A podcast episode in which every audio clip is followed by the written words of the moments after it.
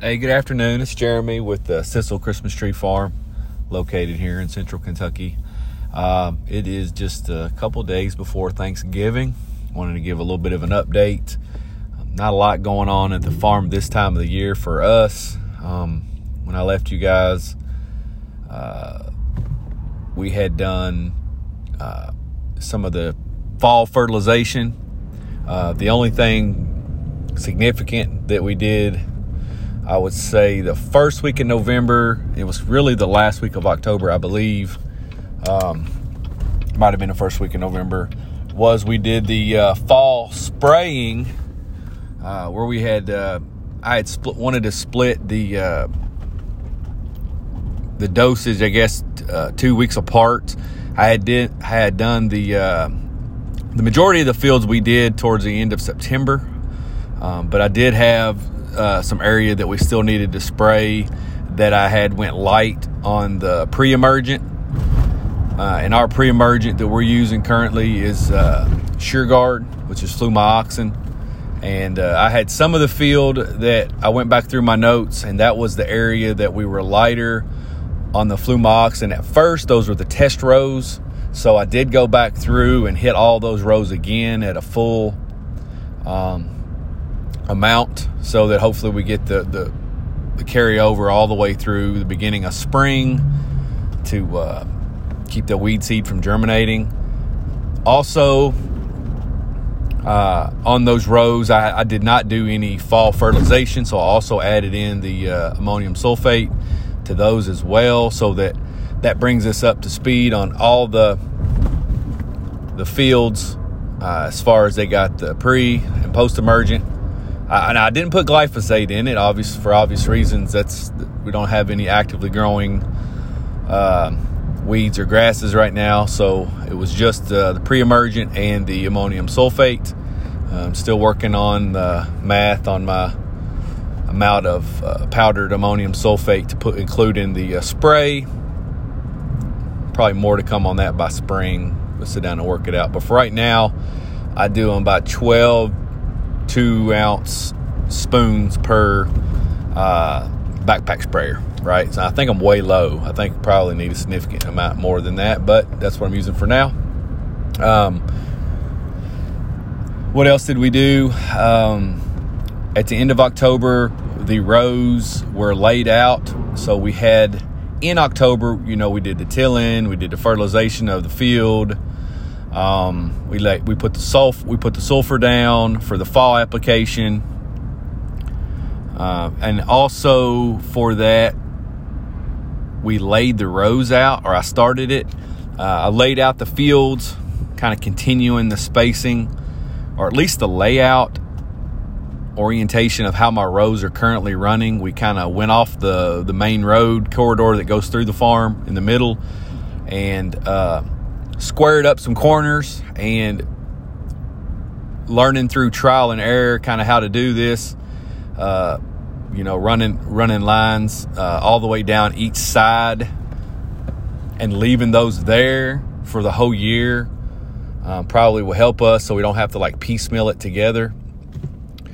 Um, so laid out laid out the beginnings of the rows for what we were going to plant in spring I did have some remaining Meyer spruce that we needed to plant. I did pot some of it, but I did end up with the with more than I needed. I, I kind of ordered in advance, anticipating more death than actually happened uh, in my spruce field. So I had extra, so we split it. I, I potted some, and then uh, I went ahead and planted. Uh, I think four rows of Meyer went ahead and planted those for this fall. Uh, again, I wasn't planning on planting a whole whole lot this fall, mainly just replacing what had died in the previous year. Um, but anyway, went ahead and planted those. Got the spacing worked out on that. Uh, adjusting our spacing just a little bit, and uh, still don't know that I'm exactly where I want to be at as far as spacing goes. But we're just living and learning. Um, so adjust my spacing we're going to give up on cross mowing. Um, for those of you guys and gals that cross mow, God bless you. Uh, we're going to give up cross mowing. uh, meaning we're only going to mow one direction.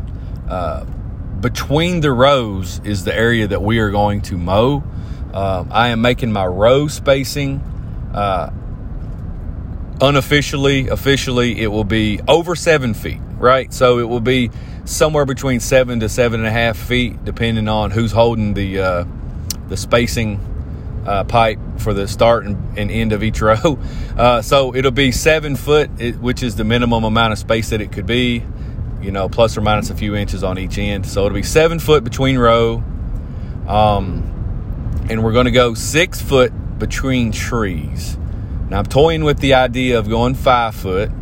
Um, and I've seen some people that say five and a half foot, but honestly, I don't want to have to do the math every time on five and a half foot to, you know, for the next tree. So I, we're going, we're going over seven feet between rows and just right at six feet between trees.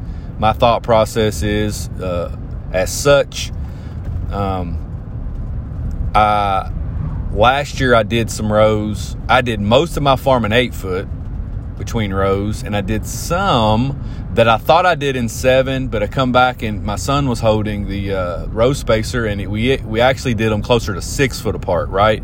So eight foot.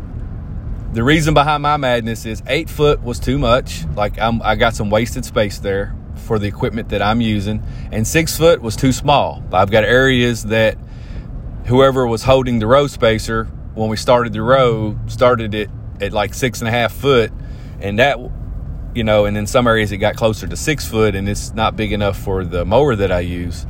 So settling on seven foot hopefully it's a comfortable medium. I actually ended up having a couple rows that were that were probably closer to seven foot and those seem to be the best. I could potentially still go back to eight foot and then and then toy with the idea of a little bit closer between trees. But for right now seven foot between rows, six foot between trees. We are going to continue to spray.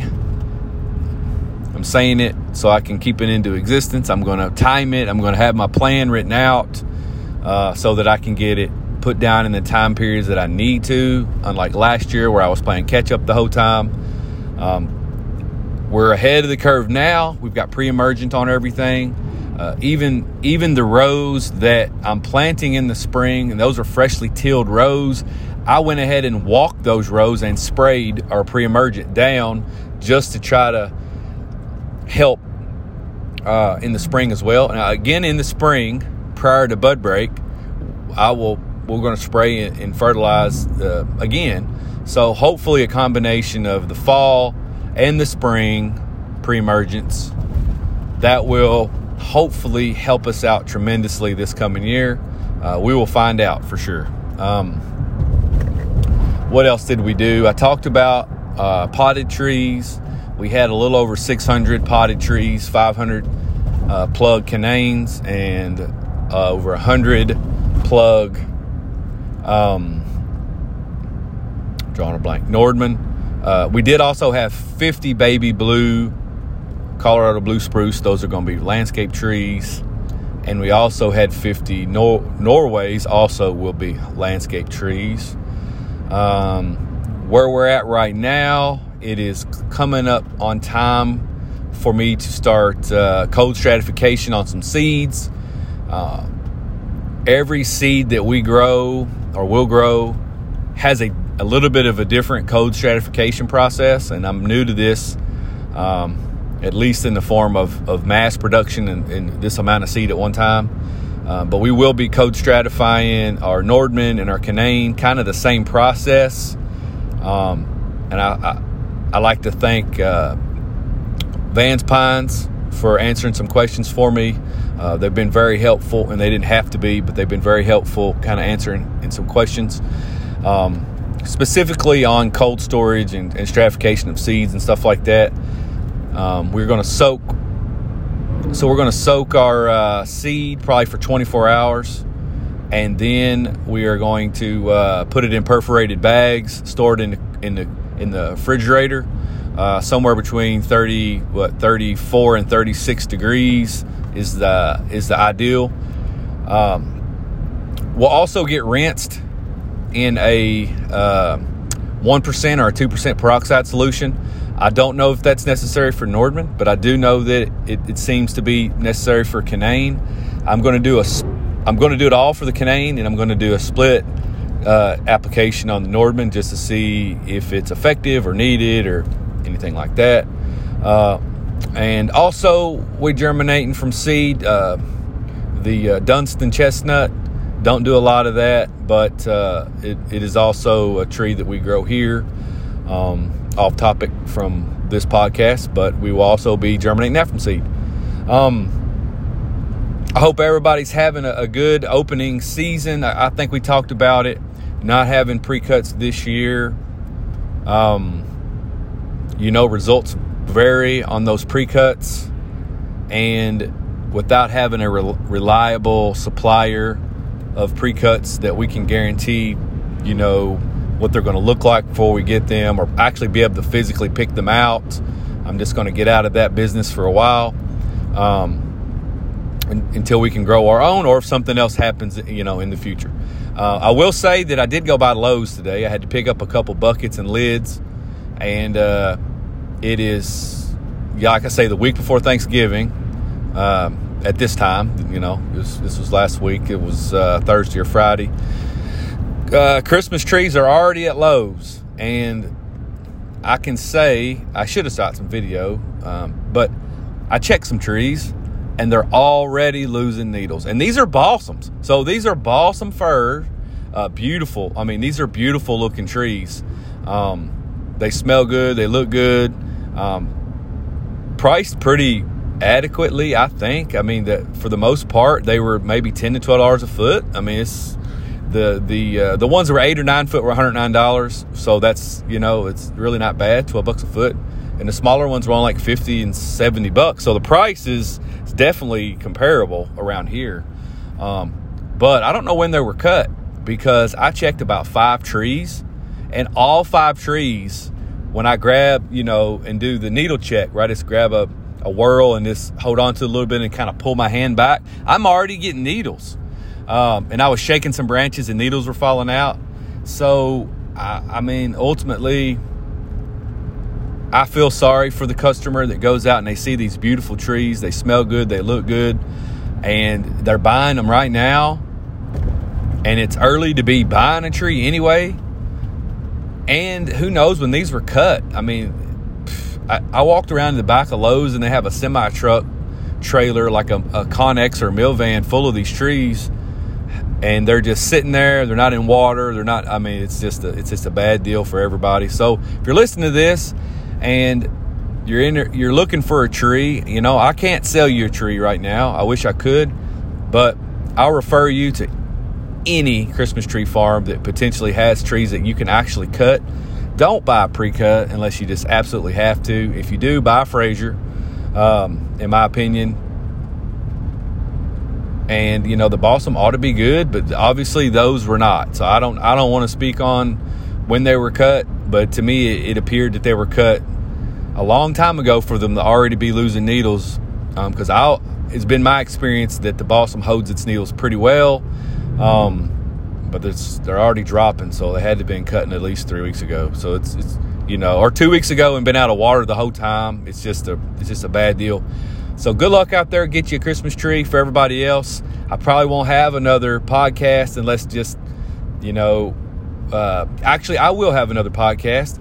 Uh, as we're not getting any pre cuts this year and our trees are all too small to cut, I'm getting a tree from a, another Christmas tree farmer in the area. And uh, I had gotten a Christmas tree from another Christmas tree farmer in the area last year.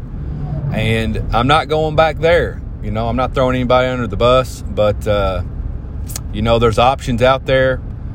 And I'm a, I'm a farmer and I also am a consumer, so I kind of get to see both sides of the spectrum. There's just a handful of Christmas tree farms here in my area, so you guys can do the math on who it might have been. Uh, but uh, you know, everybody has a right to, to, to the experience that they want, so you should you should shoot for that. And if you don't find it, there's lots of farms out there to go get it. Okay. All right. Talk to you guys later. Bye.